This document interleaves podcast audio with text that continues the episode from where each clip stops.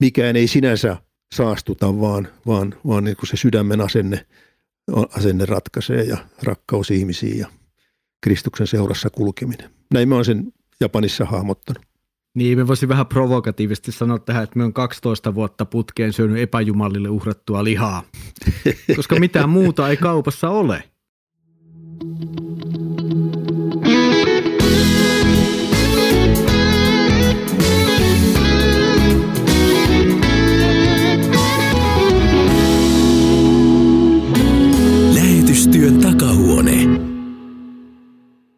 Tervetuloa kuuntelemaan lähetystyön takahuonetta. Minä olen Mika Järvinen ja toimin tässä sellaisena henkilönä, joka esittää kysymyksiä ja ei tiedä yhtään mistään mitään. Ja tänään meillä on täällä keskustelemassa Arto Hukari, joka on kokenut Japanin lähetystyöntekijä ja nyt eläkkeellä. Tervetuloa. Kiitos, kiitos. Kiva olla mukana. Ja toisena keskustelijana on Patmukselta tuttu Timo Keskitalo, joka toimii lähetyssaarnaajana. Tervetuloa. Kiitos. Ja kolmantena on Saksassa työskentelevä Mikko, josta käytetään pelkkää etunimeä hänen ja yhteistyökumppaneiden turvallisuuden takia. Tervetuloa. Kiitos. On mukava olla mukana itseään viisaampien ja fiksumpien herrojen kanssa. Tällä kertaa on henkivaltojen todellisuus teemana. Siis jos me nyt ihan mietitään tätä teemaa, niin mitä tarkoittaa, jos puhutaan henkivalloista? Mitä se sanayhdistelmä tarkoittaa? Uskon tunnustuksessa, Nikean tunnustuksessa sanotaan, että uskomme, että Jumala on luonut näkyvät ja näkymättömät. Eli se on ollut siis kirkon usko ihan alusta lähtien, että on näkymätön todellisuus ja siellä näkymättömässä todellisuudessa on enkelit ja henkivallat, on, on niin kuin, usein niin kuin sanotaan myöskin näin, että se näkymätön todellisuus on suurempi kuin tämä näkyvä todellisuus ja ja kyllä siihen varmaan voi uskoa ihan lähtien vasta jostain niin kuin fysiikastakin liikkeelle, että, että on paljon näkymätöntä tässä luomakunnassa ja todellisuudessa, mutta siellä on niitä henkivaltoja myöskin, jotka, jossa on myöskin niin persoonallisia, ei ainoastaan voimia, vaan, vaan myöskin niin persoonia, henkivalta persoonia. Siis joskus tuntuu, että kun puhutaan henkivalloista, niin tämä on lähetystyöntekijöille tavallaan tuttu asia, mutta täällä Suomessa ollaanko me jotenkin vieraannuttu tästä ilmiöstä? Kyllä me ollaan valitettavasti. Jotenkin tämä tietty puoli niin kuin hengellisyydestä ja myös siitä, mitä tuossa Timo hienosti sanoi meidän uskontunnustuksen kautta, niin, niin on jollain tavalla painettu. Ehkä me jotenkin, toisaalta siinä on ehkä ollut se puoli, että kun meillä on ollut paljon kastettuja Suomessa ja meillä niin nämä ilmiöt ja asiat on sillä tavalla painuneet sivuun – aikanaan ja, ja tai tämmöinen laaja, siinä mielessä laaja evankeliumin julistus ja kirkon niin kuin kat, tietynlainen kattavuus on jollain tavalla suojellut kansaa. Ei absoluuttisesti, mutta kuitenkin jonkun verran, niin se on myöskin sen taustalta ehkä vähän jäänyt ja, ja sitä kautta. Ja sitten kaikki tämmöinen niin järkeisajattelu ja tämmöinen, se ei oikein mahdu tämmöiseen ihmisen tietynlaiseen valistuksen jälkeiseen niin ajatteluun, että on jotain tuommoista kummallista, kun puhutaan henkimaailmasta ja tuommoisesta, mutta – ja, ja siinä me on voitu menettää sekä myönteisesti että kielteisesti asioita. Et toisaalta ajattelen niin myönteisessä mielessä me on voitu menettää jotain sellaista, että me ei aina uskalleta luottaa ja huomata siihen, että pyhä henki toimii tai, tai jollain tavalla. Ja sitten toisaalta kielteisesti, että me ei uskalleta tunnustaa ja huomata, että on, on jotain pahaa, joka on silmältä piilossa, mutta kuitenkin vaikuttaa tässä maailmassa ja me ei osata reagoida siihen tai jollain tavalla tiedostaa sen läsnäoloa tai olemassaoloa. Sillä tavalla mielenkiintoista tavallaan niin kuin peilata, peilata sitä, että, samalla kun ikään kuin tämmöisen tiedeyhteisön lanseeraama tämmöinen järkeis- ja, ja tie, tieteisusko on, on lisääntynyt, niin, niin samaan aikaan, aikaan kuitenkin – tänä päivänä länsimaissa tämmöinen uushenkisyys ja, ja, ja, ja uskonnollisuus on kokenut tämmöistä uutta rene, renesanssia, että nämä kaksi asiaa ikään kuin peilaa saman, samaa asiaa, mutta ihan eri, eri lähtökohdista ja, ja ehkä tässä jännitteessä tämän päivän ihminen sitten, sitten kokee myöskin oma, omalta osaltaan vähän semmoista avuttomuutta, että, että, että miten näitä pitäisi hahmottaa. Ja varmaan niin, että siis todellisuus on kuitenkin hengellinen ja siitä me ei päästä mitenkään pakoon, että vaikka luovuttaisiin kristillisestä uskosta tai kristillisestä arvoista, niin hengellinen todellisuus ympäröi meitä kuitenkin kokemuksena niin paljon, että, että sitten ihmiset lähestyy näitä näkymättömän maailman asioita jotain muuta kautta kuin kristiuskon kautta. Ja, ja tota, onhan niitä ystäviä myöskin, jotka kertoo, että heillä on jonkinlainen kokemus persoonallisesta pahasta. Ja sitten alkoi niin miettiä, että hetkinen, jos persoonallinen paha on olemassa, niin ehkä sitten Jumalakin on olemassa ja tullut niin uskoon, uskomaan Jeesukseen sitä kautta. Mutta, mutta kertoo siitä, että to, näkymätön todellisuus ja henkivallat on läsnä kuitenkin jollain, jollain tasolla meidän kokemuspiirissä.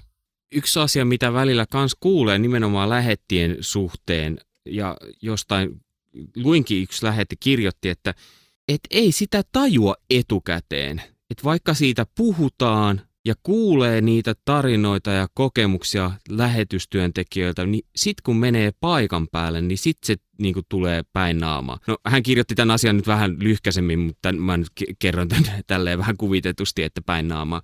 Niin miten siihen pitäisi valmistautua täällä Suomessa? Voiko siihen valmistautua, että ymmärtää sen, että mikä se tilanne tulee olemaan siellä kentällä sitten taas? Kyllä, mä luulen, että Raamattu on kuitenkin paras valmistelu tähän, että, että siis äh, niin kuin länsimaisen raamatun lukijan näkökulmasta raamattu on, on äh, niin kuin tavattoman hengellinen tai, tai niin kuin Jeesus puhuu pahan ja valloista. Hän puhuttelee riivaajia ää, niin kuin persoonana ja, ja, ja se on niin kuin siellä hän sanoo, että se on opetuslapseuden merkki. He ajavat ulos ja Hän lähettää opetuslapsia ja sanoo, tehkää tätä. Ja se on, se on niin kuin vasten kasvoja raamatun lehdillä, että sen ei pitäisi olla kauhean yllätys sitten, kun siihen törmää jossain toisessa kulttuurissa, jossa ehkä henkivallat on, ää, niin kuin esiintyy avoimemmin kuin meidän suomalaisessa tai eurooppalaisessa kulttuurissa, jos nämä on enemmän kuin pinnan alle ja kätkettynä, niin, niin raamatussa kuitenkin nämä on hyvin sillä niin kuin avoimesti esillä, että eiköhän se ole yksi yksi paras valmentautuminen tähän toisenlaisen ää, kuin toimintakulttuurin ajatteluun tai kohtaamiseen. Joo, me olen ihan samaa mieltä, että raamatun pohjalta. Mä olen nyt tehnyt itse podcastia Markuksesta, joka nyt tietysti on jo loppunut jonkun aikaa sitten tätä kuunneltaessa, mutta siellähän tämä, mitä Timo sanoi, on ihan jatkuvasti esissä, että Jeesus on näiden pahojen henkien ja saastasten henkien kanssa niin tekemisissä. Sitten me mietin vähän toista näkökulmaa, joka on se, että kun itse on ollut islamilaisessa maailmassa ja, ja sinne menee ja mietin sitä, että olisiko siihen joutunut jotenkin valmistautumaan siihen, että viisi kertaa päivässä sun korviis huudetaan, siis kirjaimellisesti huudetaan epäjumalan nimeä. Ja, ja se tuottaa semmoisen tietynlaisen hengellisen todellisuuden siihen maailmaan, kun se kuuluu. No aina ei kuulunut viittä kertaa, kun onneksi unelahjat on sen verran hyvät, että nukkuu aamuyöllä. Ja me en usko siihen lauseeseen, että rukous on parempaa kuin uni neljä aikaa aamuyöllä, useimmiten ainakaan. Niin tota, si- siinä tulee se, että voiko siihen niin kuin valmistautua. Sen voi tiedostaa etukäteen, että me joudun tämmöiseen tilanteeseen ja voi niin kuin tavallaan tietää sen, että mitä raamattu kertoo ja mitä me voidaan niin kuin oppia, että tämä todellisuus on olemassa, mutta sitten kun sen kohtaa ihan fyysisesti ja elää sen kanssa, niin ja sitten vuosi aikana huomasin, että siihen niin kuin esimerkiksi lähetti toverit suhtautui hyvin eri tavoin, että toisista tuli masentuneita, ne, ne jollain tavalla alkoi niin kuin väsyä, toisista tuli vähän niin kuin hyperaktiivisia sitten sen kanssa ja et, et niin kuin molempia ilmiöitä. Ja sitten ja me on ehkä sitten semmoinen, me on varmaan myöskin tässä keskustelussa mukana sen takia, että me on rationalisti tai jonkunnäköinen tämmöinen niin tyyppi, niin, niin sitten rupesin teologisesti sitä purkamaan, että mistä tässä on kysymys ja ymmärtämään niin kuin sitä ja, ja tutkimaan, että mitä ne siellä sanoo siinä huutonsa keskellä, kun eihän sitä mitään selvää saa, kun se kimpoilee sieltä talojen seinistä ja muuta, että tällä tavalla, mutta että sen voi, niin kuin oma kokemus on vähän se, että sen voi niin kuin tiedostaa etukäteen, sitä voi tavallaan ymmärtää, mutta sitten kun se kohtaa, niin jollain tavalla se tulee aina semmoisena uutena ja yllättävänä asiana kuitenkin. Mm. Joo, mäkin asuin yhden vuoden semmoisessa talossa, joka niin kuin, tai asunnossa joka samassa talossa kuin moskeija ja sieltä oli kyllä tosiaan niin kuin aika voimalla se kaiutin aina, ei edes kimmonut mistään. Mutta ei, tota, tähän mä tuon semmoisen näkökulman vielä. Mä joskus aikanaan siis oli vaan käymässä ää, itä-afrikkalaisessa maassa ja tota, osuin, osuin tota, semmoiseen samaan piknik-retkipöytään tota, paikallisen kristityn piispan kanssa. Ja alkoi mielenkiintoinen keskustelu, jossa hän kertoi, että me olemme täällä meidän omassa maassa oppineet luterilainen piispa sanoi, että olemme oppineet ajamaan ulos nämä meidän tutut riivaajat ihmisistä. Se on, se on meille tuttua, me osaamme sen, mutta kun, kun meidän seurakuntalaisia muuttaa Eurooppaan, niin siellä on toisenlaiset riivaajat ja kun ne tulee takaisinkin, ne on muuttunut, niin me ei osata ajaa niitä riivaajia ulos. Että osaatteko te ajaa ne teidät eurooppalaiset riivaajat ulos? Ja tämä on siis, nyt me puhutaan siitä, että, että meillä on niin tämmöinen äh, tietynlainen kokemus siitä lähetyskentällä, tämmöistä niin avoimesta henkivaltojen toiminnasta, mutta samat henkivallat tietysti vaikuttaa myöskin Euroopassa, mutta se on vähän toisenlainen se taktiikka. Ja tämä on jännä tämä afrikkalaisen piispan kysymys, ja en mä osannut siihen vastata, että ollaanko me opettu ajamaan näitä meidän riivaajia ulos, kun ei me edes tunnisteta oikein näitä eurooppalaisia henkivaltoja, koska ne on niin piilossa. Ihan vaan tämmöinen ajatus tähän niin joukkoon. Meillä on ehkä aika sivistyneitä riivaajia meillä Euroopassa. Joo, tämä on niin mielenkiintoinen, mielenkiintoinen niin kuin näkökulma siihen, että, että voiko, voiko tähän todellisuuteen miten valmistautua. Y, yksi sellainen, mikä, mikä itse asiassa heräsi, heräsi tuosta Timon ja jälkimmäistä puheenvuorosta, on se, että, että, että vaikka tämmöinen henkivaltojen taistelu ja, ja, ja se todellisuus on, on nimenomaan tässä, tässä tämmöisessä pimeyden henkivaltojen kohtaamisen näkökulmasta niin kuin ohuempaa meillä ehkä täällä, täällä tota Suomessa kuin, kuin sitten monilla lähetyskentillä, niin, niin kuitenkin se todellisuus on läsnä meidän, meidän suomalaisessakin elämässä ja, ja, ja, ja sen, sen ikään kuin sen tiedostaminen ja, ja, ja myöskin, myöskin se, että – että kun Jumala on, on luvannut lähettäessään myöskin varustaa lähettiläänsä siihen tehtävään, johon hän, hän lähettää, niin ajattelen, että tähän raamatun, raamattuun tutustumisen ja, ja, ja sen, sen ympärillä ikään kuin tämän asian, asian pohtimisen lisäksi, niin on, on tämmöinen niin kuin rukous siihen, että et, et Jumala valmistaisi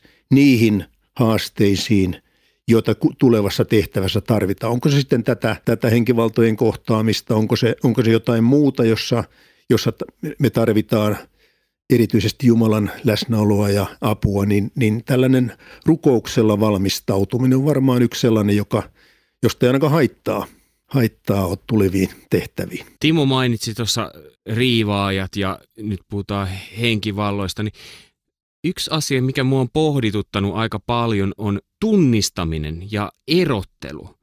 Koska tämä on sellainen asia, missä täytyy olla erittäin varovainen, koska senhän kyseisen asian voi sekoittaa esimerkiksi johonkin sairauteen, mielisairauteen tai johonkin, mä en tiedä mitä kaikkea onkaan, mihin voi sekoittaa tämän asian. Ja si- silloin täytyy olla erittäin varovainen, miten tällaisesta pitäisi toimia. Miten tunnistetaan, mistä on kyse voisin sanoa, että siis se ei ole ollenkaan helppo asia. Niin kuin mä en väitä, että, että tähän olisi joku sellainen helppo ratkaisu. Ja, ja tässä se tunnistamisen ongelma menee itse asiassa kahteen suuntaan. Että, että on, niin kuin, mä ajattelen niin, että, että meillä on niin kuin mielenterveyspotilaissa niitä, joilla ehkä ei olekaan varsinaisesti mielenterveydellinen ongelma, vaan se on henkivaltoihin liittyvä ongelma. Tämä on aika vaarallista sanoa tämä, mutta mutta tota, ja, ja se on varmaan, mä uskon, että se on aika harvinaista, että näin olisi. Mutta mä ajattelen, että tässä on yksi tunnistamisen ongelma. Mutta sitten paljon suurempi tunnistamisen ongelma, ja varsinkin me niin eurooppalaisessa kulttuurissa on suuri tunnistamisen ongelma siinä, että mielenterveyspotilaat kuvittelee, että heillä on joku henkivaltaongelma. Ja, ja, tää, ja koska aina ei ole näin, niin se on vaikea sitä tunnistaa tai niin tietää myöskin niin ulkopuolisena mutta niin väittäisin, että se on todella yleis, yleinen ongelma, että mielenterveydestä ää, asiasta kärsivä henkilö ajattelee, että se ongelma on henkivaltaongelma. Tämä on yleinen ongelma, yle, yle, yleinen ilmiö. Eli ei välttämättä kannata kuunnella ihmistä ensimmäisenä aina. Mm. No aina kannattaa kuunnella ihmistä, mutta ei kannata uskoa. Niin, ei, niin, niin, niin, siis joo, anteeksi. Joo, siis et, et ei kannata uskoa, että et jos joku sanoo, että mulla on, niin se mm. voi olla jotain muuta, mikä on joo. taustalla. Joo. Arto ja sitten Mikko. Niin yksi sellainen, sellainen väline tavallaan, jonka, jonka raamattu meille avaa, on, on tuota armolahjoista, kun puhutaan, niin, niin henkien erottamisen lahja. Ja se on tietysti, se on siis tietysti laajempi lahja, ja, mutta se on tarkoitettu seurakunnan käyttöön. Ja, ja mä ajattelen, että, että, että tämän armolahjan omaavat ihmiset, ja, ja luulen, että, että, että monilla lähetystyöntekijöillä ihan siihen kutsumukseen liittyen, ikään kuin tähän lähetystyöntekijän DNAhan liittyy, liittyy myöskin se, että että että, että Jumala niin kuin antaa semmoista yli, yliluonnollista hänen henkensä vaikuttamaa viisautta erottaa, erottaa näitä, näitä asioita. Tietysti se liittyy, liittyy sitten myöskin opetukseen ja, ja, ja näihin, näihin seura, seurakunt, seurakuntaelämään liittyviin muihinkin asioihin, mutta, mutta erityisen tärkeän ajattelen, että, että ja semmoisena niin kuin tarpeena tänä päivänä seurakunnalla olisi, olisi että, että tällaiset ihmiset, joille Jumala henkierottamisen armolahjan antaa, niin voisi sitä rohkeasti käyttää. Minulla oli sellainen tilanne tuolla etuasiassa, jossa meidän kirkkoon tuli nainen, joka oli hirveän rauhaton, kun hän tuli sinne aina ja sitten keskustella selvästi, että hän on tämmöinen ennustaja, joka on, oli siellä, niitä on paljon eri paikoissa ne mainostaa ja osa on ehkä enemmän niin sanotusti turisteille myytävää hupia kuin sitten vakavasti otettavaa, mutta myös tuntuu, että tämä oli vähän syvemmällä siinä touhussa ja, ja oli jollain tavalla ehkä jopa tunnettu tällainen, mutta sitten samaan aikaan mulle kävi ihan selväksi, että hänellä oli myös mielenterveysongelmia. Ja kumpi oli, tässä tulee tähän munakana kysymykseen sitten, että mistä mikäkin johtuu ja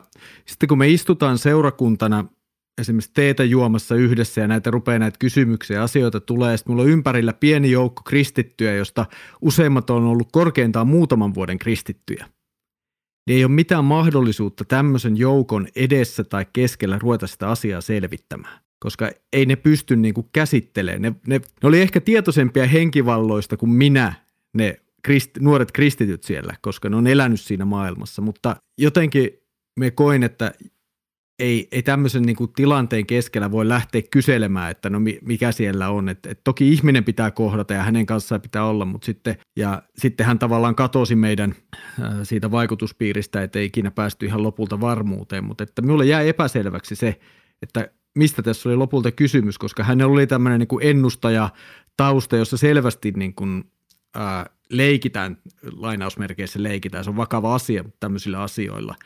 Ja sitten tavallaan tulee ilmi, että on myös mielenterveyspuolen asioita ja sit siinä jännitteessä eletään, että kummasta tästä nyt sitten ja miten ihmistä, ja se kysymys on oikeastaan siinä, että miten tätä ihmistä pitäisi auttaa. Arto.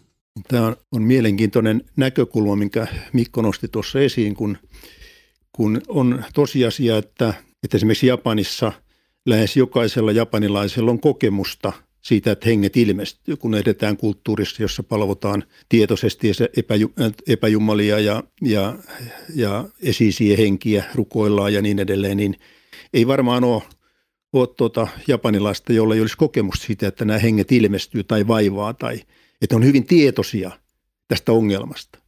Mutta se, se, niin se todellinen kysymys on, että, että, että heiltä puuttuu niin välineet kohdata se. Että on, he on niin kuin täysin kädettömiä, avuttomia sen, niiden ilmiöiden edessä. Ja, ja, ja mä ajattelen, että, että monet ihmiset, joilla on kokemuksia henkimaailman asioista, niin kokee samanlaista avuttomuutta ja semmoista, että, että, että siitä ei saa ikään kuin otetta. Sen, sen, se on semmoinen, semmoinen niin kuin musta aukko, joka imasee, imasee sisäänsä ja, ja, ja sen, ja, ja siihen, siihen on niin kuin hieno, hieno, että siihen antaa niin kuin raamattu, antaa välineet, miten, miten niin kuin kohdata ja, ja, ja miten auttaa ja miten viedä eteenpäin tämmöisissä, tämmöisissä tilanteissa. Tätä, tässä kun nyt pohdittiin sitä tätä niin mielenterveysongelman ja, ja sitten henkivaltaongelman, sitä rajapintaa, niin se on tosi, tosiaan niin, että ehkä me niin länsimaisessa kontekstissa nämä usein liittyy jotenkin toisiinsa – että on, on ehkä niin, että mielenterveydellinen ongelma avaa sielua tämmöisille henkivaltojen vaikutuksille, taikka sitten toisinpäin, että, että henkivaltojen vaikutukset rikkoo mieltä ja aiheuttaa mielenterveysongelmia. Ja se rajanveto on, on usein aika mahdotonta toivoisin, että olisi sellainen henki ja armo, äh, erottamisen lahja, että sen niin näkisi tosi selkeästi jotenkin se rajapinna jossain siellä, mutta mulla valitettavasti ei ole niin. Ja, ja e, usein joutuu sitä niin jäämään arvailemaan ja koittaa niin kysellä ja kaivella, että kummasta on kyse ja, ja kuinka paljon. Ja, ja myönnän, että se on vaikea juttu. Sitten sitten monesti nämä niin toisista, muista kulttuurista tulevat, joilla on jotain henkivaltaongelmia, niin se henkivaltaongelma onkin jotenkin hirveän arkipäiväinen asia. Ja sen, sen niin koen jotenkin paljon helpommaksi silloin käsitellä tai kohdata sitä asiaa, että nyt kun tässä on jaettu vähän tarinoita, niin tota, tämä tarina ää, ystävästä, joka, joka on pakistanilaisesta perheestä ja, ja nuori mies – yliopisto-opiskelija. Ja tota, oli mukana raamattupiirissä. Luettiin just näitä Markuksen evankeliumin kohtia ja siellä, siellä jossa puhutaan riivaajien ulos ajamista henkivalloista. Ja tämä nuori muslimimies niin kun sanoi, että hän ei oikein tiedä näistä asioista, että voitko selittää pikkasen enemmän. Ja mä sanoin, että etkö sä oppinut islamissa näistä? Ja hän sanoi, että hän on aika huonosti oppinut tuota islamia. Ja ja tota, niin me sitten katsottiin raamatusta vähän perusteellisemmin, mitä raamattu opettaa näistä asioista. Ja sitten kerroin hänelle ihan vain niin esimerkin omaisesti, satuin kertomaan tämmöisen, että islamissahan saatetaan kirous esimerkiksi langettaa sillä, että kirjoitetaan jollekin vaikka paperilapulle joku lause, vaikka Koranin lause tai jotain, sitten silputaan se pieneksi, laitetaan vesilasiin, taikka sitten se muste niin uitetaan vesilasiin veteen. Ja, ja se kirjoitus ikään kuin sitten joku juo sen kirjoituksen ja se on kirous, niin, niin tämä nuori yliopisto-opiskelija meni ihan siis kalpiaksi hetkessä. Ja kun, sitten alkoi kertoa, että hänellä on tehty tämä, kun hän oli lapsi. Ja hän on aina ihmetellyt, että mitä oikein tapahtui. Että kun mummo, hän mummonsa juotti hänelle tämän kirouslasillisen, niin siinä silmän räpäyksessä hän alkoi vihata omaa äitiänsä. Ja sitten alkoi miettiä ja raksuttaa, että ai nyt mä tajuan tämän kokonaisuuden, että isä ja äiti oli eroamassa ja isän äiti yritti auttaa isää niin, että isä saisi pitää minut vanhimman pojan ja ahaa, ne siis juotti mulle semmoisen, että mä alan vihata äitiäni ja jäisin niin kuin isälle. Mutta se menikin toisin, että hänet määrättiin äidin huoltajuuteen ja, ja niin kuin hänelle kukaan ei ollut selittänyt tätä, järkevä nuori mies ja, ja niin kuin nyt hänelle valkeni, että kyse oli henkivaltatodellisuudesta. Tämä on niin täysin objektiivinen niin kuin ilmiö, jonka hän oli kokenut, mutta nyt hän sen sille selityksen. Kun me pohdittiin sitä asiaa, niin hän ei ollut valmis kääntymään kristityksi. Hän totesi lopulta, että mm, kyllä mä pystyn elämään tämän kirouksen kanssa. Ja ei tämä niin kauhea juttu, että se nyt haittaa ihmissuhteissa yleensäkin, mutta mä jään tämän kanssa elämään. Eli niin kuin, tavallaan kun arkipäivästettiin tämä tämmöinen kuin henkivaltojen kokemus, ja todettiin, että kyllä tässä maailmassa tämmöisiä on. Ja näistä voi päästä vapaaksi tai näiden kanssa voi elää. Ajattelin, aika niin kuin, mielenkiintoinen juttu.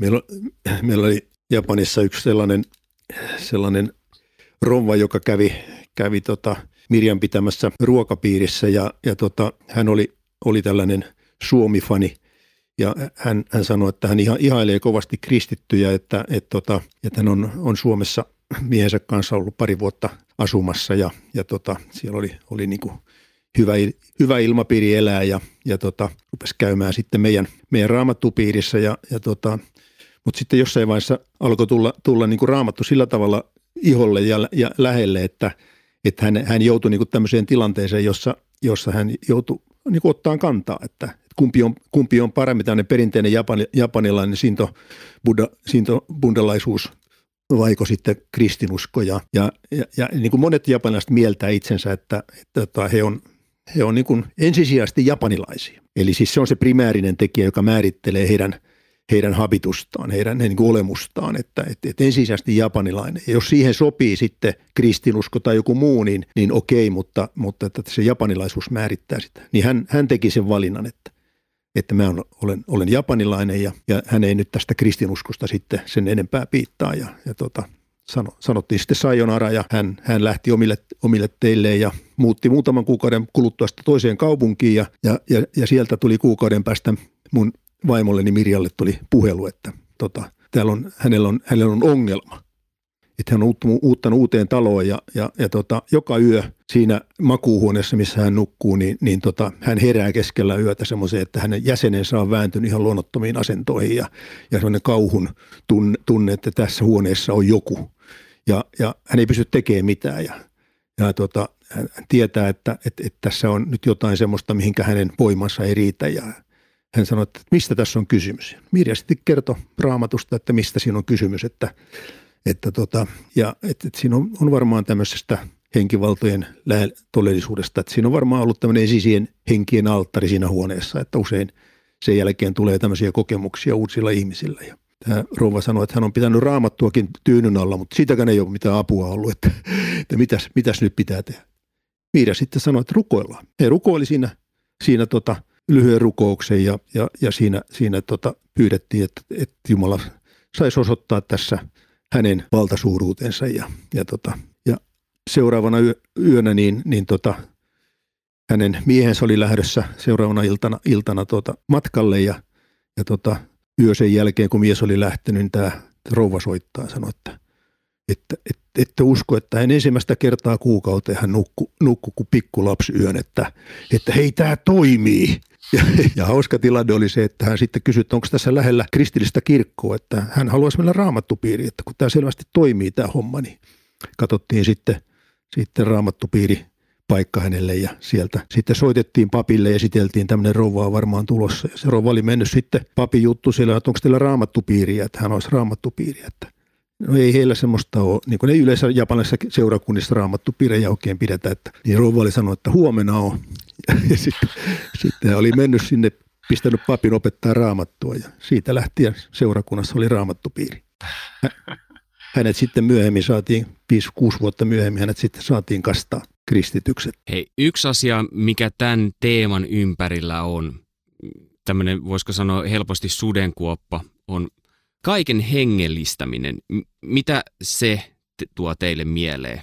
Ehkä se tuo semmoisen sanan mieleen kuin taikausko. Eli se, että näkee niin kuin kaikenlaisia merkkejä kaikessa. Siis tota, tämmöiset van, vanhat jutut on siis perjantai 13. päivä, mustakista menee, missä menee tie yli ja niin edelleen. Ja se on niin kuin väärää hengellistämistä. Eli niin kuin nähdään ikään kuin ennusmerkkejä tai varoittavia merkkejä kaikessa, ja tulkitaan sellaisen kautta niin kuin ikään kuin, se on tietynlaista ennustamista. Se on sitä vääränlaista hengellistämistä, mutta siis kyllähän toisaalta hengellisyys tunkee läpi kaiken todellisuuden, että, että kyllä meidän täytyy niin kuin Jeesuksen kanssa mennä arjesta läpi ja sillä tavalla niin kuin uskaltaa olla hengellisiä kaikessa.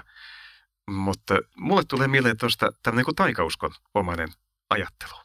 Niin ja kyllä, kyllä varmaan tähän teemaan liittyvä yksi tämmöinen hengellistämisen niin kuin ulottuvuus, kaiken hengellistämisen ulottuvuus on se, että, että, että kaikissa, kaikilla, kaikissa ongelmissa nähdään ikään kuin tämmöinen demoni tai, tai, tai että, että jos ihmisellä on mielenterveysongelmia esimerkiksi, niin helposti aletaan sitä ajattelemaan, että jotta ruvetaan ihmisestä ajaan tämmöistä itsetuhon tai masennuksen henkeä ulos tai – ja, ja, ja, ja siinä on, on niin sellainen tietynlainen kaiken hengellistämisen niin kuin vaara, että et tota, ja, ja, ja jollakin tavalla niin kuin ajattelen, että, että, että semmoinen, että uskovista ihmisistä ruvetaan ajamaan, ajamaan ulos, ulos tuota, pahoja henkiä riivaajia, niin siinä se on yksi tämmöinen esimerkki siinä, siinä jossa, jossa ikään kuin sekoitetaan, sekoitetaan niin kuin todellisuuksia. Ja. Joo, muistan sellaista tarinaa kerrottavaa, että kansanlähetyksen alkuaikoina ajettiin jostain auton moottorista riivaajia ulos, mutta lopulta piti viedä korjaamolle. Aivan. Mikko, minkälaisia moottoreita sulla on ollut? Vai oliko jotain muuta mielessä kenties? No moottoreita on ehkä enemmän naapuriautoissa, kun niillä on hienompia vehkeitä, mutta tota, äh, meidän tässä miettimään sitä, että mitä on tullut vastaan ja mitä sitten tuolla etuasiassa seurakuntalaisillekin oli tullut vastaan, että ihan siis normaalia äh, syntilankeemusta hengellistetään.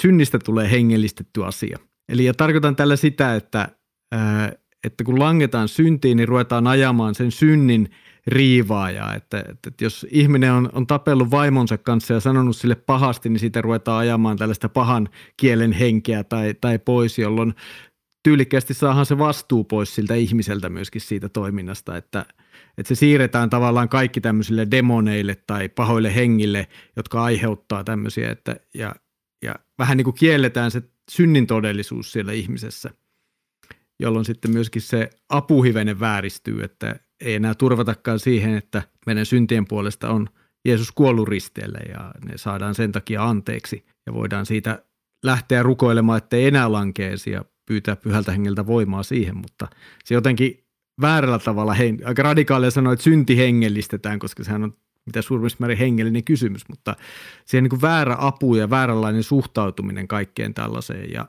ja siitä joskus aika karuja sitten seuraukset, kun ihmiset rupeaa täysin niin kuin pelkäämään tai ne rupeaa jotenkin olemaan sillä tavalla, että voinko minä olla uskova, kun on näitä tällaisia ja tällaisia asioita. Ja, ja, ja siihen tulee sitten se tavallaan terve opetus siitä, että mitä on synti, mistä se on tullut, mitä se on nyt ja sitten toisaalta se, että mitä on nämä todelliset henkivallat ja miten ne liittyy ja ei liity toisiinsa, että nämä on joskus kinkkisiä, mutta joskus ne sitten on aika helppojakin, että riippuu aina tilanteesta.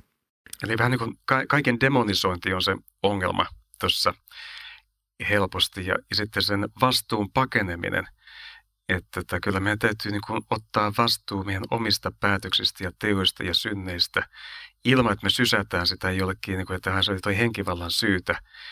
Ja tämä on hyvä huomata.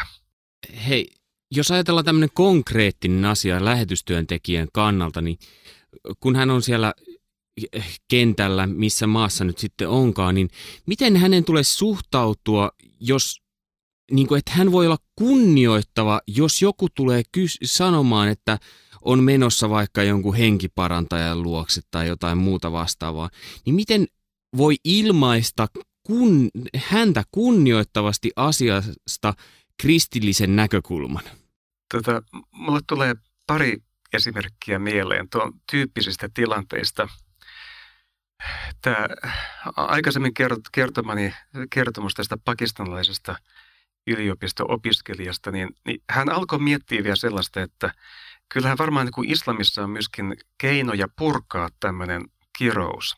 Ja, ja tota, mä sanoin, että joo, on kyllä. Ja sä voit mennä löytää jonkun semmoisen moskeja, jossa on imaami, joka voi myydä sulle niin kuin sen ikään kuin vasta lääkkeen tähän tai vasta kirouksen. Ja mutta mä varoitan sua, älä ota sitä, koska silloin sä saat ikään kuin tuplakirouksen päällesi.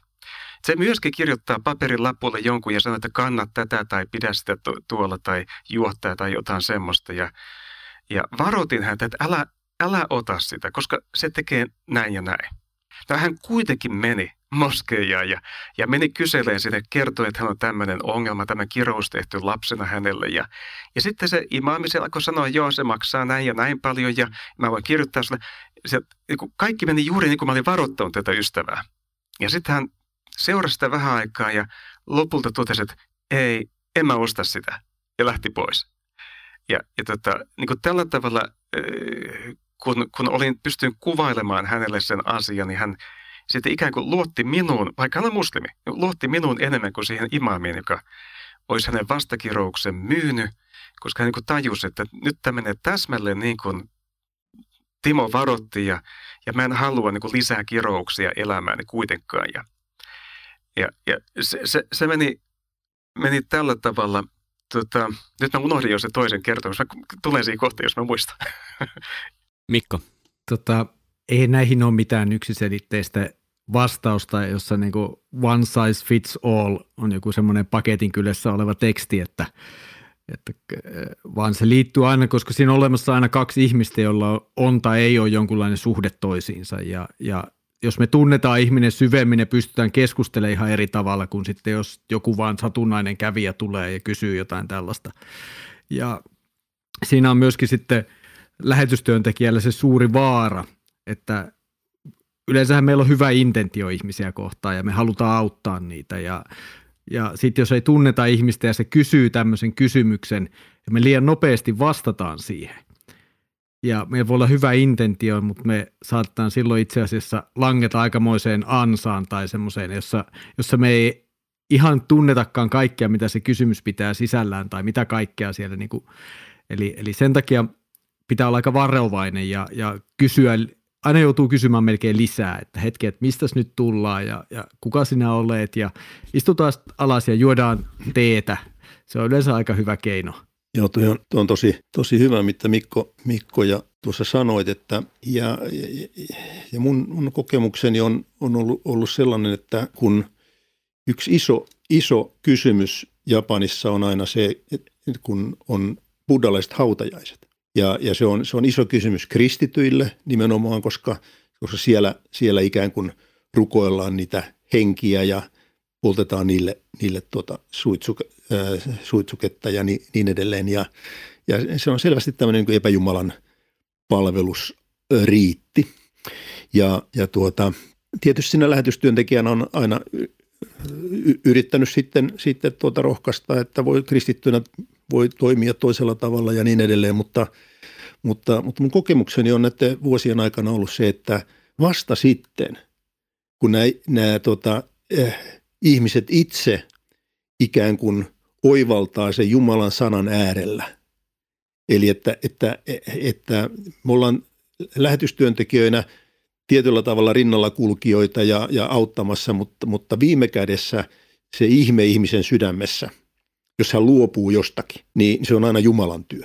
Ja, ja se on niin rohkaisevaa nähdä, että, että, että myöskin näin kipeissä kysymyksissä, kun, kun e, eletään – eletään henki, henkivaltojen puristuksessa, niin, niin tota, että et Jumala niin kuin armollisesti omalla ajallaan näitä, näitä ihmisiä niin kuin opettaa ja ohjaa oikealle, oikealle polulle ja, ja, ja, ja saattaa usein olla näin, että me ollaan liian innokkaita näkemään tuloksia, niin kuin Mikko tuossa sanoi, sano, että ja silloin, silloin, silloin ei tule kypsää elämää, vaan tehdään käännynnäisiä.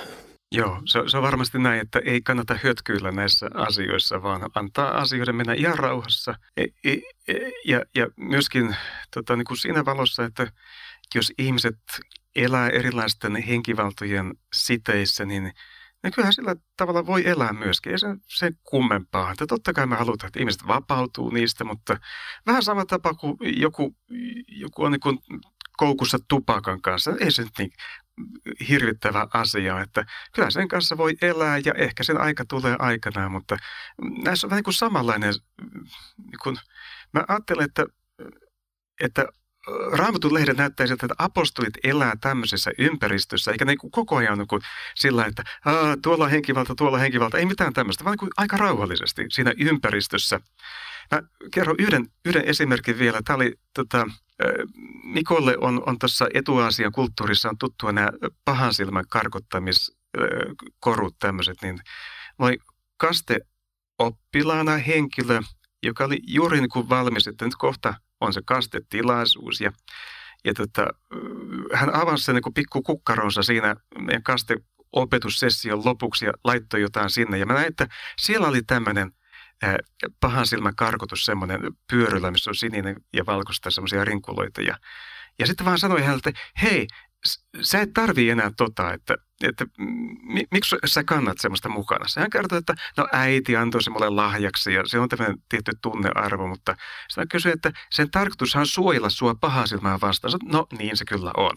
Mä sanoin, että eikö sovita niin, että sä et tarvi sitä enää, että on isä meidän rukous, jossa rukoillaan, että päästä meidät pahasta. Se on parempi kuin tuo pyörällä sun silmässä ja me sovittiin, että hän jättää sen pois ja, ja niin kuin ei enää pidä sitä mukanansa.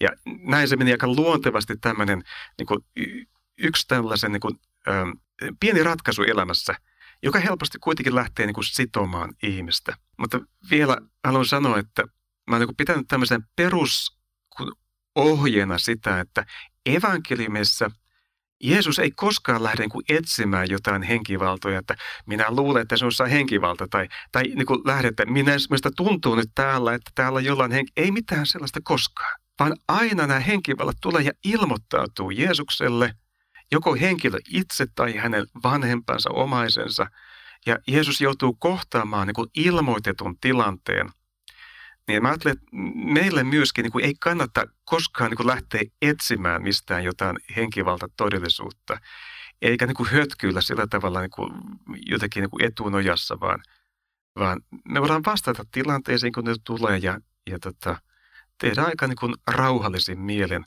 sitten yksinkertaisia rukouksia, niin kuin Arto tuossa hyvin esitti sitä ystävästä, jonka puolesta rukoiltiin. Mikko. Tässä varmaan jonkunlainen kultainen keskitie pitäisi onnistua löytää. Siis meillä kai paljon voi olla vaara se, että me niin unohdetaan tämä todellisuus ja eletään niin kuin sitä ei olisikaan.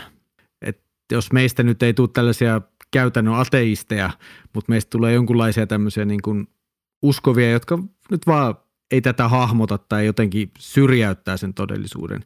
Ja sitten toinen ääripää on sieltä, että ollaan niin kuin liian kiinnostuneita ja etsitään ja tutkitaan ja meiltä niin kuin tavallaan, että me ollaan kiinnostuneempia pahasta kuin hyvästä, siis kiinnostuneempia paholaisesta kuin Jumalasta itsestään ja, ja ruvetaan sitten operoimaan jotenkin sillä kauheasti niin kuin sen kiinnostuksen kanssa. Että, ja se on tavallaan ymmärrettävää, koska siinä on paljon tuntematonta, ehkä jopa jotain kiehtovaakin ihmiselle, mutta eihän se lopulta johda meitä mihinkään hyvään. On hyvä ymmärtää, että se on olemassa, mutta kuinka paljon sitten meidän pitäisi oikeasti kiinnittää siihen keskittymistä, niin on, on varmaan se kysymys, mikä, mitä on hyvä aina välillä miettiä, että missä se niin terve suhtautuminen menee. Vielä jos tuosta ajatuksesta voi jatkaa, niin tota, ää, mä oon koittanut kehittää semmoista sensitiivisyyttä, että – että jos henkilö esimerkiksi kertoo, että hän ei nukkunut yötänsä hyvin, ja tulee sen mulle kertomaan, niin mä teen jatkokysymyksen, että ai, näitkö pahaa unta? Sitten henkilö kertoo, joo, näin pahaa unta. Ja sitten mä kysyn, että onko se tuon saman unen aikaisemmin? Ja sitten hän kertoo, joo, se on itse asiassa aina sama uni ja se niin herää tähän niin kauhun tunteeseen. Ja sitten mä kysyin, että mitä luulet, mistä se johtuu, että mistä tämä on peräisin. Ja sitten henkilö kertoi, että no itse asiassa No, riippuu vähän kulttuurista. Sitten oli erilaisia kertomuksia, että isoäiti teki tämmöisen taian mulle, kun mä olin lapsi, tai, tai, tai tota, että kävin jossain tämmöisessä ennustajan luona ja siitä tämä lähti. Tai yleensä kun ihmiset tietää, mistä se tulee, mutta ikään kuin kun tulee niin kuin länsimaisen uskovan tai, tai lähetystyöntekijä tai pastorin puheille, niin kuin vähän niin kuin mittaillaan sitä, että ymmärtääkö ihminen näitä vai ei. Ja antaa niin koepallo, että oli tämmöinen juttu, ja sitten mennään niin eteenpäin, ja sitten ihminen kokee, että ah, ehkä tämä ihminen ymmärtää jotain näistä, että hänelle voi kertoa koko jutun. Ja se ihminen hyvin tietää, mikä ongelma hänellä on, mutta sitten hän niin etsii sitä luotettavaa henkilöä, ja sitten kun se avautuu, niin niin sitten usein nämä, kun puhutaan vapautusrukouksesta, jos on joku kirous tai joku tämmöinen kuin henkivaltojen vaiva, niin rukoillaan vapautusrukous, niin raamatun lehdeltä näyttää, että ne vapautusrukoukset on hirveän yksinkertaisia. ne on niin kuin helppoja, että mulla on tuossa raamattu auki apostolien teot 19 ja Efesos tapahtuu niin kuin nykyisessä Ismerissä. Ja ja tota, siellä jotkut paikalliset loitsun lukijat niin seurasi Paavali, että miten se tekee. Tämä huomasi, että muistion kanssa sanoo noin, sanoiko se muut? Ei, se ei heiluta käsi. Ei, mitä? Se on vaan, sanoo, että Jeesuksen nimessä lähde hänestä. Ja sitten päättää, että tämä on helppoa. Me tehdään sama. Ja sitten se meneekin mönkään, koska ne ei ole, heillä ei ole henkilökohtaista yhteyttä Jeesukseen. Et pitää olla siis uskon yhteys Jeesukseen ja sitten se rukous on todella yksinkertainen. Eli Jeesuksen nimessä käsketään henkivaltoja vapauttamaan tämä ihminen. Jos jatkaisin tästä, niin sitten samalla kyllä jotenkin koen, että kyllä tässä pitää aika varovainen olla ja tavallaan ei se ole jokaisen kristityn tehtävä ehkä edes lähteä varmaan tilanteesta riippuen. Mutta ajatellaan, tulee mieleen myös se, että opetuslapset meni ja sitten se ei mennytkään putkeen se homma. Ne ei, ne ei pystynytkään siihen. No siihen voi liittyä pelastushistoriallisten vaiheiden selitykseen ja muita, mutta että ja sitten toinen, mikä, mitä minä niin monesti mietin tässä, että missä kohtaa niin kuin nuoret kristityt on valmiita ottamaan vastaan tämmöisiä asioita. Että vaikka ne olisi tietoisia niistä ehkä paremminkin kuin me, niin sitten jos ne joutuu tämmöisten niin kuin tosi niin kuin hengellisesti vaikeiden tilanteiden eteen, jossa oikeasti joudutaan rukouksen kanssa olemaan vastatusten pahan hengen kanssa tai tällaisen, niin että, että missä vaiheessa niitä on niin kuin hyvä olla paikalla ja missä vaiheessa se pitää niin kuin olla ehdottomasti että todella niin kuin suljettu se tila ja joukko. Että ei mulla ole mitään tarkkaa vastausta, mutta jään vaan sitä niin kuin miettimään, koska paljon on ollut nimenomaan tekemissä kristittyjen kanssa, jotka on ollut hyvin vähän aikaa kristittyinä ja, ja miettii, että siellä on kaikenlaisia pelkoja ja ne vielä hakee sitä identiteettiä ja oppivat ymmärtämään, kuka on Jumala ja kuka on Jeesus. Ja vaikka, vaikka sitä opetetaan jatkuvasti, niin se kuitenkin kestää ihmisellä aika pitkän aikaa ennen kuin ne todella niin kuin jotenkin istuu sinne. Ja sitten kun lähdetään niin kuin islamilaisessa maailmassa ei nollasta, vaan aika pitkälti sieltä niin kuin negatiivisen puolelta näissä asioissa, siis tiedollisesti, ja kun joutuu paljon niin kuin uudelleen opettamaan asioita, niin, niin siinä tulee sitten omat tämmöiset tätä jäin niin miettimään tässä, että se, on, että se on totta, että kun tämmöinen tilanne tulee, se täytyy niin hoitaa. Mutta sitten, että ketkä ne on ja missä tilanteessa ja miten, että siihen on vaikea niin kuin ihan, tietysti mitään yksittäistä vastausta, mikä aina pätisi, niin varmaan vaikea antaa, mutta jään vain sitä miettimään. Että. Ainakin jollakin tavalla hahmottanut sitä sillä, sillä tavalla niin kuin raamatun todellisuudesta käsin, että, että, että, nimenomaan nämä on sellaisia, sellaisia alueita – seurakunnan elämässä, että, että sitä ei kenenkään tulisi tehdä yksin. Että, että Jeesuskin, Jeesuskin aina niin kuin lähetti kaksittain tai isompana, isompana ryhmänä ja, ja, ja kyllä se vanha, vanha viisaus on, että, että tämmöistä selkeää konfrontaatiota, mitä käydään jossakin, jossakin tilanteessa, mitä lähetyskentällä saattaa useinkin olla, niin, niin, niin on hyvä, hyvä, että siinä on kokeneempia kristittyjä mukana ja, ja, ja ehkä sitten saattaa olla, olla, että joku nuorempikin joukossa. Mutta, mutta kun on tämmöisestä, tämmöisestä tota, taistelusta, taistelutilanteesta kysymys, konfrontaatiosta, niin, niin, niin tota, se on, se on niin kuin siinä todellisuudessa eläville ihmisille se on tavattoman väsyttävää. Ja se sama, sama uupumus tai semmoinen väsy, vä, väsyminen helposti tulee myöskin lähetystyöntekijälle. Ja, ja, ja tämä on niin kuin yksi sellainen – sellainen teema, jota olisi ihan kiva tässä niin kuin yhdessä pohtia, että mitä, mit, miten tämän väsymyksen, tämmöisen uupumuksen, jatkuvan taistelutilanteen keskellä, niin, niin, niin mi, miten siinä ää, niin kuin työntekijänä ja, ja, ja, ja, ja paimenena, missä tehtävässä sitten seurakunnassa tai tehtävässä onkaan, niin miten, miten jaksaa, mit, mitkä olisi ne välineet, joilla, joilla tätä omaa jaksamista ja – ja myöskin niiden ihmisten jaksamista, jotka sitten tässä elää, elää niin kuin vielä pitempään kuin me lähetit, jotka joskus lähdetään muualle. Mikko. Minulla oli hyvin yksinkertainen keino. Se oli evankeliumi ja ehtoollinen. Mutta sitten se toinen puoli on tietysti se, että me saarnasin sitä evankeliumia 42 sunnuntaita vuodessa tai vähän päälle, jolloin tavallaan – ei ole kukaan, joka antaisi sinulle, vaan sinä olet se, joka jakaa jatkuvasti toisille. Ja se on, se on ilman muuta se haaste. Ja kyllä sen niin kuin monta kertaa huomasi, että sunnuntai-päivät ennen kuin lähdettiin kirkkoon, ne oli tosi jännitteisiä. Et niin kuin perheen sisällä ja niin kuin vaimon kanssa, lasten kanssa, niin niissä oli aina joku semmoinen ihmeellinen juttu, joka tavallaan laukesi sen jälkeen, kun päästiin kirkolta kotiin.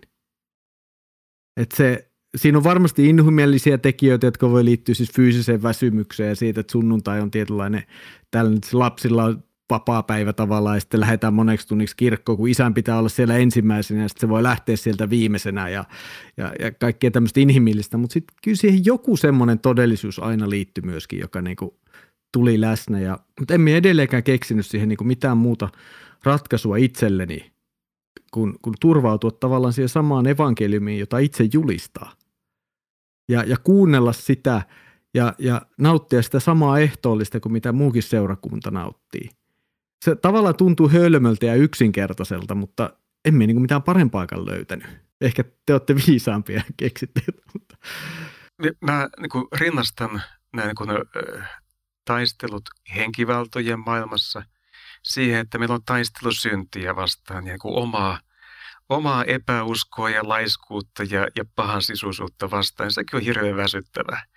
Että se on sama, samaa taistelua tavallaan, on tätä näkyvää taistelua ja sitten näkymättömiä voimia vastaan taistelua. Että ne ei ole oikeastaan sen kummallisempia asioita, että mä nyt ehkä toistankin tätä ajatusta tässä, että, että tämä henkivaltojen asia on kuitenkin arkinen asia ja ettei me annettaisi sille semmoista gloriaa tai niin kuin ihmeellisyyttä tai hohtoa, vaan niin kuin nähdä, että meillä on taistelu syntiä ja, ja, ja niin kuin valtoja vastaan myöskin. Ja, ja se on myöskin, kun me ajatellaan nyt sitten näitä länsimaisia demoneja, niin, niin tota, onhan aika merkillistä tämä tämmöinen kuin mielipidevyörytys, jonka keskellä me ollaan. Niin kuin, näyttää siltä, että ihmiset niin kuin vyöry maailmankuvassaan johonkin toisenlaiseen. Ja, ja mä niin kuin näen, että siitä taustalla on tämmöinen niin kuin kulttuuriin vaikuttava henkivalta, jonka äärellä me ollaan. Ja se on omalla tavallaan hirveän väsyttävä ja raskas myöskin.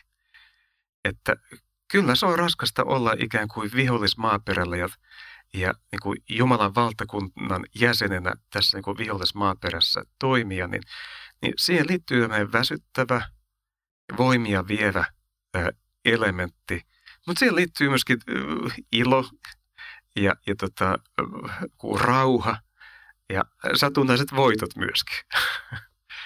Kiitos Timo tästä. Siis ehkä se yksi ero, mikä niin kuin Suomen ja sitten lähetyskentän välillä tulee se, että Suomessa meillä kuitenkin vielä on kohtuullinen määrä kristittyjä. Sitten kun elää kentällä, jossa tilastojen mukaan 99,99 prosenttia ihmisistä on muslimeja. No tilastot on aina emävalheita osittain, mutta, mutta se, kyllä se todellisuus kuitenkin sitä on. Ja kristittyjen määrä on siis prosentin sadasosia tai jotain sellaista, niin ei se olekaan niitä toisia kristittyjä, joihin voisi turvautua. Siis voit kulkea päiväkausia läpi miljoona kaupunkia oikeasti kohtaamatta yhtään kristittyä. Niin kyllä se vaikuttaa siihen, että koska kyllähän silloin, minä näkisin, että silläkin on aika iso merkitys, että me kristittyinä tulemme yhteen ja tuemme toinen toisiamme ja, ja, ja, ja se on osa niin kuin seurakunnan elämää.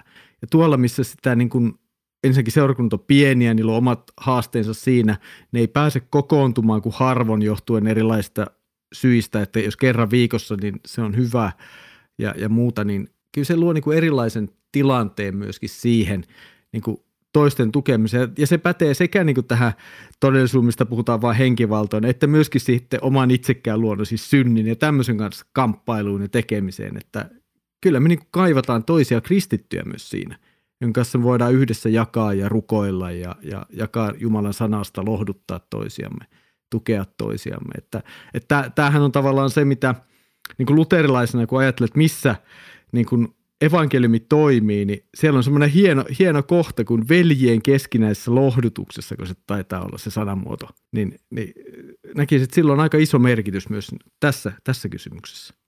Hei, tämä varmaan jokaisella teistä on ajatuksia tästä, mutta ajattelisit, varmaan Arto on Japanissa törmännyt tähän, että siellä on esimerkiksi jotain paikallisia juhlia tai perhejuhlia, johon liittyy aina jo siihen pakana uskontoon liittyviä asioita. Niin miten lähetystyöntekijän pitäisi suhtautua, jos hänet kutsutaan johonkin sellaiseen? Niin, kyllä siinä, siinä varmasti on, on myöskin myöskin niin kuin mietittävä sitä, että mikä vaikutus sillä esimerkiksi niin oman perheen, perheen niin kuin elämään, elämään ja, ja, ja, mutta toisaalta, toisaalta on ajatellut myöskin näin, että, että, että kun Jumalan olemukseen raamatussa kuuluu se, että, että, että kun Jeesus arvosteltiin siitä, että hän etsiytyi syntisten seuraan. Se on niin kuin Jumalan olemukseen liittyvä asia jo syntiin lankeemuksen jälkeen, että Jumala etsi, missä sinä olet. Ja, se, ja Jeesus toimi niin kuin sen – sen, sen tuota mukaisesti ja, ja, ja tuota, että, että olla, olla kuitenkin niin osa sitä yhteisöä sillä tavalla kristittynä ja, ja, ja, ja niin kuin tietoisena siitä, että, että ne tavat, mitä siinä maassa on, niin on, on pakanallisia tai, tai, tai siihen liittyy semmoisia elementtejä, niin kuin liittyy meidän Suomen, suomalaisessa kulttuurissa monia asioita, joihin me osallistutaan, joka on, on niin kuin kristityn näkökulmasta, niin, niin ei, ei välttämättä ihan, ihan niin kuin pelkkää plus, plus, plusmerkkiä, vaan, vaan siihen liittyy omat, oma problematiikkansa, että, että, että kyllä mä ajattelen, että, että, että, että yksi tapa julistaa evankeliumia on kohdata ihmisiä siellä, missä, missä he niin elää.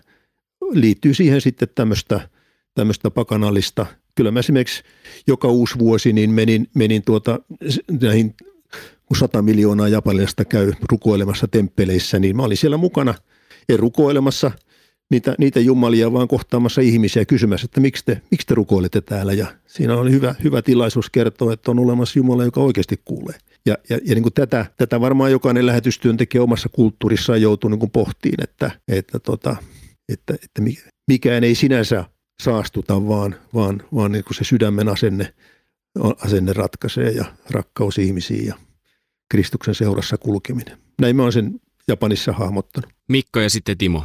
Niin, me voisin vähän provokatiivisesti sanoa tähän, että me on 12 vuotta putkeen syönyt epäjumalille uhrattua lihaa, koska mitään muuta ei kaupassa ole. Aivan. Se, se on kaikki islamilaisittain teurastettu ja siinä sanotaan tietty islamilainen rukous. Siis ei, ei, ei siitä niin pääse eroon.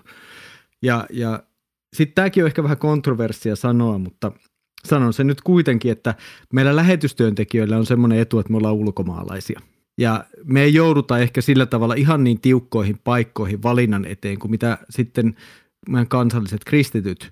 Ja ehkä hautajaiset saattaa olla tuolla yksi semmoinen kaikkein tiukempi. Minulla oli semmoinen tilanne, jossa jouduin miettimään, että, että kun perheen vanhin poika, jolta isä kuolee, joutuu huolehtimaan ne hautajaiset ja, ja pesemään ja, ja niin kuin siinä tulee tiettyjä islamilaisia tämmöisiä asioita, jotka viemään sen isän ruumiin moskeijaan ja sitten siellä alkaa, että mi- miten hän voi niin kuin toimia, koska ei hän voi hylätä perhettään ja jättää niin kuin täysin tavaa omaa velvollisuuttaan tekemättä.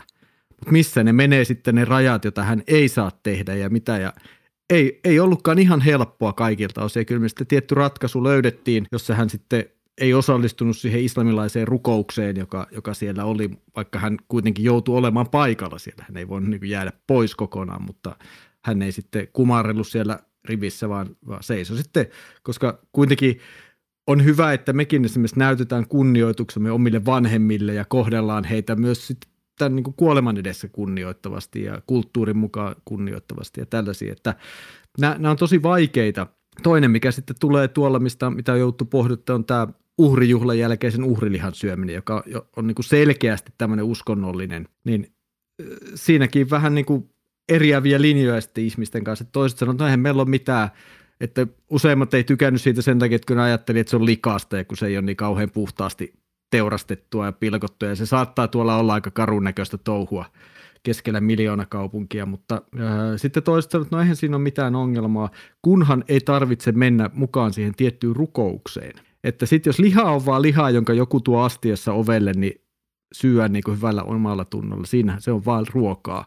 Mutta sitten jos joutuu tavallaan siihen rukoukseen mukaan ja ottamaan jotenkin osaa siihen tapahtumaan, niin siitä on hyvä olla poissa. Mutta että mutta tähän tulee semmoinen iso teema sitten, mikä ylipäätään liittyy tuolla, missä on pieniä kristillisiä yhteisöjä, jossa suvut on tärkeitä, erityisesti orientaalisen kulttuurin sisällä, jossa suvut ja perheet on hirveän tärkeitä, niin nämä, nämä on tosi monimutkaisia kysymyksiä sitten siellä ratkoa. Ja ja se, sellaista, kun me luetaan raamatusta ohjeita tähän, niin on jotenkin suhteellisia nämä ohjeet. Että aika hyvät ohjeet löytyy tuolta ensimmäisen korintolaiskirjan luusta 10. Siellä Paavali sanoo, että mm, jos teidät kutsutaan syömään, menkää ja syökää kaikkea, mitä teille eteen laitetaan. Ja kuitenkin samassa luvussa hän sanoi, että ei voi olla osallinen kuin riivaajista, ei voi syödä samaa. Ja sitten sanotaan, että syökää kuitenkin kaikkea, mitä eteen laitetaan. Ja sitten sanotaan, että mutta jos joku sanoo, että tämä on epäjumalle uhrattu, niin sitten älkää syökö. Mutta ei tehdä itsen tähden, vaan sen, sen tähden, joka teidät kutsui sinne, että te annatte viestin tällä, että te syötte. Ja se on viesti ja todistus. Ja, ja sillä me nähdään, että tämä on niin suhteellinen asia. Siinä kuin, niin kuin maagi, siinä ruuassa ei ole magiaa. Että sitä voi syödä. Se ei ole maaginen se ruoka. Että siitä ei tule riivaja teihin siitä ruuasta. Mutta se osallisuus niin kun siihen uskonnon toimitukseen on se, joka niin todistus, ja, ja silloin jos mä tämän tietynlainen todistus, se vaikuttaa myöskin meihin itseemme, ja tätä kautta sitä joutuu miettimään.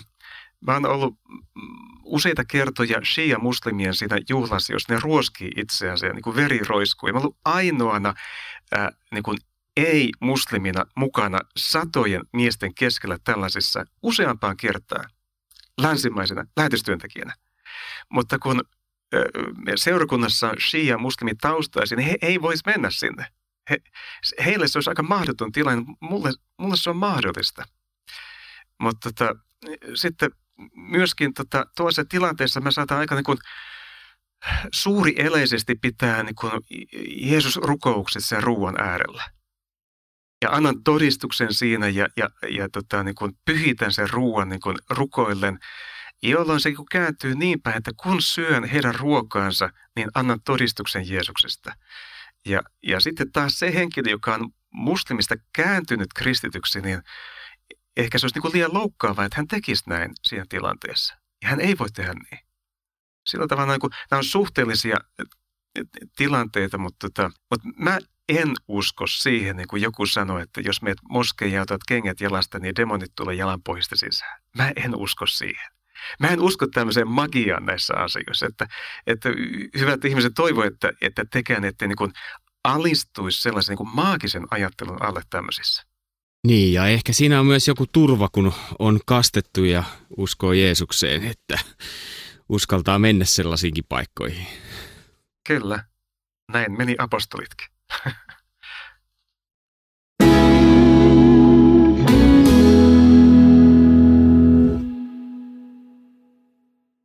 Hei, tähän loppuun mä haluaisin vielä sellaisen asian, kun jollekin tämä, tämä teema ja nämä asiat voi herättää kuitenkin pelkoa tai jotain tämmöistä uhkakuvia, niin jokainen teistä, niin kertokaa, minkä takia näitä asioita ei tarvitse pelätä. Ja, ja minkä takia, niin millä tavalla siitä voi muistuttaa myös itseään. Ainakin Raamattu meille hienolla tavalla tässä tämmöisessä taistelutilanteessa puhuu siellä Efesolaiskirjassa sitä taisteluvarustuksesta, johon me, meidät puetaan. Me ei itse siihen pukeuduta, vaan meidät puetaan ja se on aika upeaa luettavaa siellä, että on uskon, uskon kilpeä ja, ja haarniskaa ja, ja on, on mie, hengen miekkaa ja, ja, ja, ja niin edelleen, että, että se, on, se on jotain semmoista, joka, johon Jumala mielellään omansa pukee, että siihen saa heittäytyä sen varustuksen varaa kaikessa. Semmoinen kokemus tuolla kentällä, minut kirottiin. Ja sain tämmöisen kirousviestin yhdessä tilanteessa ja, ja me otin sen vakavasti kuitenkin. Sitä nyt sille voi vähän naureskella, mutta että emme, emme sitä niin ohittanut sillä tavalla, mutta ei minulla ollut hetkeenkään sellainen olo, että tämä jollain tavalla erityisemmin minuun vaikuttaisi. Ja se syy on oikeastaan siinä, että, että minä tiedän kuka on Jumala. Ja, ja ei nämä pahan tämmöiset tarkoitusperät ja muut voi koskaan olla Jumala. Ne, meillä ei ole niin kahta Jumalaa, jotka taistelee keskenään, vaan meillä on ainoastaan yksi Jumala, joka on todellinen Jumala. Ja nämä kaikki muut on sitten jotain muuta.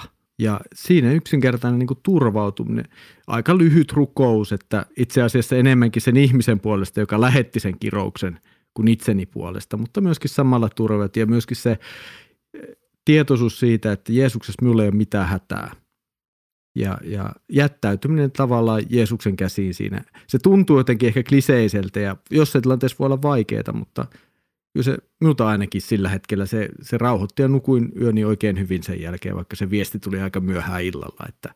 Mä vielä kehottaisin meitä niin kuin harkitsemaan pakenemista yhtenä, yhtenä toimintakeinona.